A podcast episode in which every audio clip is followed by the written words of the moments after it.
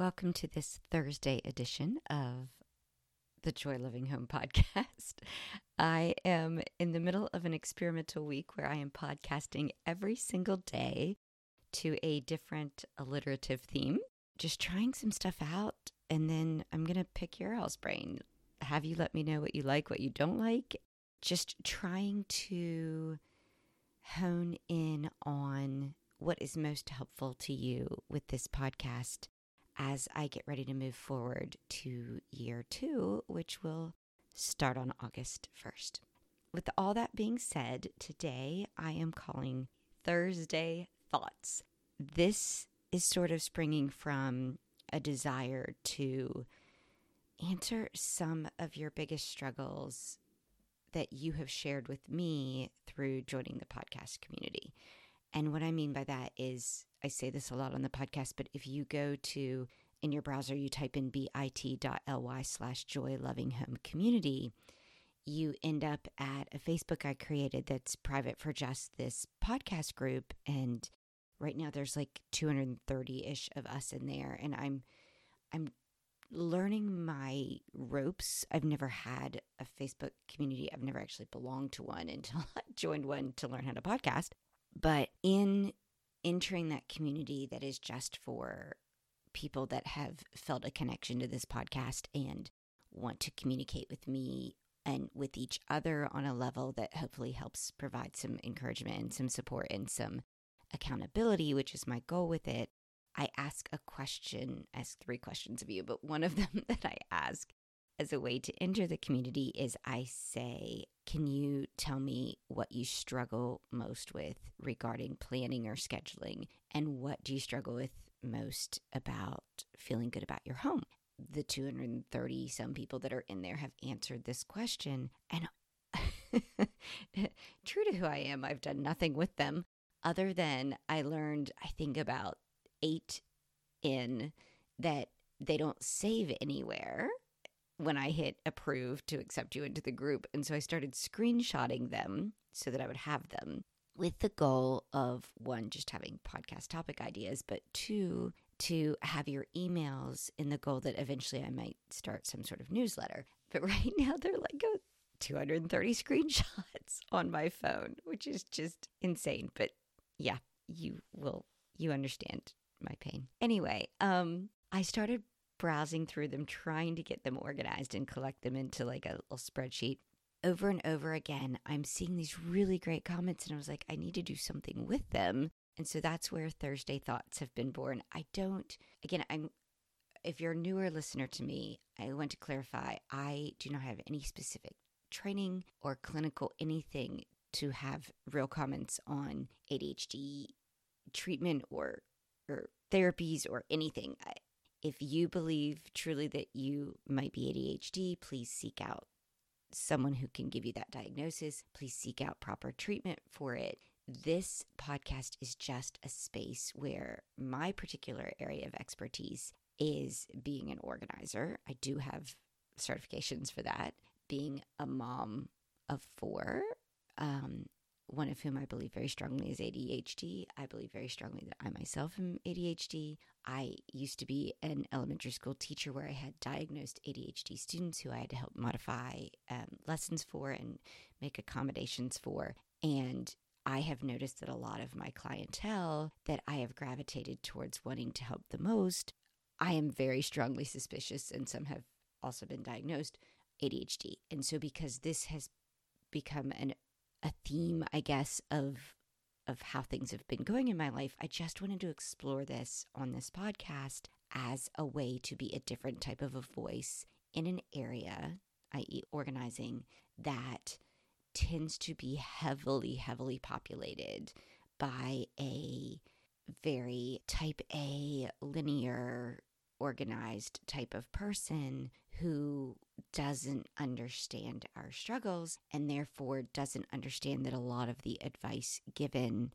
sounds sort of pat and oversimplified, and on its worst case seems a little condescending or again, I'm having trouble with words when I podcast right now. I don't know what the word is, but it just seems condescending, I guess, sometimes when I'm listening to this type of advice from this community. And so I wanted to be a voice of a different kind of more accepting, more, I hope, more helpful types of advice for brains that don't fit that mold. Yeah, for brains that are a little more diverse. So anyway, that is why I'm here. That is why I hope you've tuned in.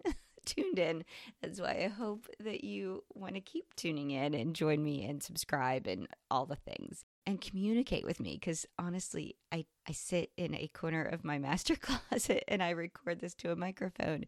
And it is so lovely when you reach out and let me know that you are there and that you are hearing me and that you are connecting, because it makes me feel less alone. Thank you to those that have reached out. Please continue to reach out. I really, really do love it. With that being said, I just said how you can join the community. You can always also email me. I'm joy@joylivinghome.com. You can DM me through Instagram. On there, I am also Joy Living Home. I absolutely will respond. So welcome to Thursday Thoughts. That is today's experimental sort of content that I'm sharing. I am calling today's Anchor Your Overwhelm. Where this came is as I've been scrolling through these screenshots that I have, the word that kept repeating repeatedly was the word overwhelm. I'm just overwhelmed. It came out in things like, I'm overwhelmed with the clutter. I'm overwhelmed in knowing where to start. I'm overwhelmed in creating routines. On this Thursday Thoughts, I want to share an idea.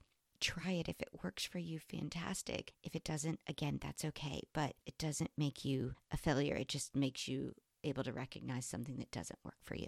So let me explain what I mean by this anchor your overwhelm. What I have discovered with brains like ours is we tend to have this sort of, if you give a mouse a cookie kind of mentality, where we start with all of the best of intentions, trying to get ourselves organized in a space, and we take something to a new space to put it away, and we find ourselves 30 minutes later doing something in that space, or even yet a third or a fourth space later, and realize that we can look back after 3 hours of what seems like working really hard and having absolutely nothing to show for it. It's frustrating because you know you were doing things, but you can't see any visible result of all of this work. So I want to suggest that you work on anchoring yourself to a spot that you kind of already find yourself in over and over again. And what I mean by that is, instead of trying to establish some sort of routine that feels artificially contrived to your brain, find where you automatically find yourself regularly. If that is brushing your teeth in the bathroom, so you're right there at the bathroom sink, you do that regularly, anchor yourself to that spot in that moment, and see what you can do within that spot during those 2 minutes you're brushing your teeth. Or you find yourself at the coffee pot every morning. Anchor yourself there, and while the coffee is brewing, or while your cup of coffee that's just a smidge too hot is cooling, anchor yourself from there. In the bedroom, the bed is always a fantastic anchoring spot. In a living room or a family room or something like that, the couch, just pick the largest thing, anchor yourself there, and then try and start your way of tackling there. So automatically you know where your starting point is. It's just wherever you are, wherever you find yourself repeatedly. Right? That's one thing. Secondly, if you're worried about, but I'm so overwhelmed, I don't know what to do with this, like I'm overwhelmed in the clutter, then remind yourself, just focus on your anchoring spot. So if that's every morning you find yourself in your bedroom, you just rolled out of your bed, if all you do is, I'm right here, I'm going to make this, immediately, even if the rest of the bedroom is surrounded by clutter, that one anchoring spot feels good. Then tell yourself, what is the nearest thing to right there? If that's a pile of laundry on the floor where you just dropped it, pick it up and know you did one step beyond that anchoring spot. And then the next morning, you made that bed, you looked down and you grabbed that laundry and threw it in the hamper, and you decided to grab 3 things off of the nightstand. You just keep broadening that circle of your anchor, but don't ever lose your tether to the anchor. Think about how a boat is not completely stationary above its anchor. It has enough of a chain that it can move around a little bit, but it doesn't stray too far from it. You found yourself in the kitchen. You're at that coffee pot. You just decide, gosh, the counter surrounding the coffee pot is a mess. And you put those few things away that first morning. You come back the next morning and you're making your coffee again. And you're like, well, the countertop's messy again. Now I feel completely let down. But notice, is it less things than there were yesterday? So now it takes you a little less time. So while the coffee is still brewing, not only did you happen to clean that counter off, but you can also put a few things away out of the dishwasher or load a few things into the dishwasher until the next morning you discover, gosh, even that's a little better, and this is a little better, and this is a little better. And so you're sort of daisy chaining on to where you started, where your anchor began. Then if you're in your living room and it feels really good to just sort of arrange those pillows and fluff them up a little, and then the next day you stood up and you arranged those pillows and you fluffed them up a little and you cleaned off the coffee table, so that you're noticing it's not you always start at this point in a room and move this direction, or you always work from top to bottom, or you always just start where you are. It sounds so cliche, but it can literally give you a point at which to look back after you've feeling like you've been working for a while and actually see that the space surrounding where you started is getting better. It is making a difference. And this repeated action in these anchoring spots will yield a change. Like, you will see a difference. And again, it doesn't have to be daily. It doesn't have to be weekly. Don't put a parameter on it that leads you to feeling like if you're not consistent, you've failed. I have a whole podcast on consistency versus continuity. And this is one of those things where continuity will make a difference.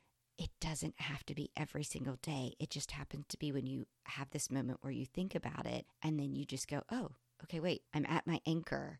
Let me unearth it again. But you'll discover unearthing the spaces around that anchor do get easier and lighter and better. I hope that helps. And until tomorrow, in this case, choose joy.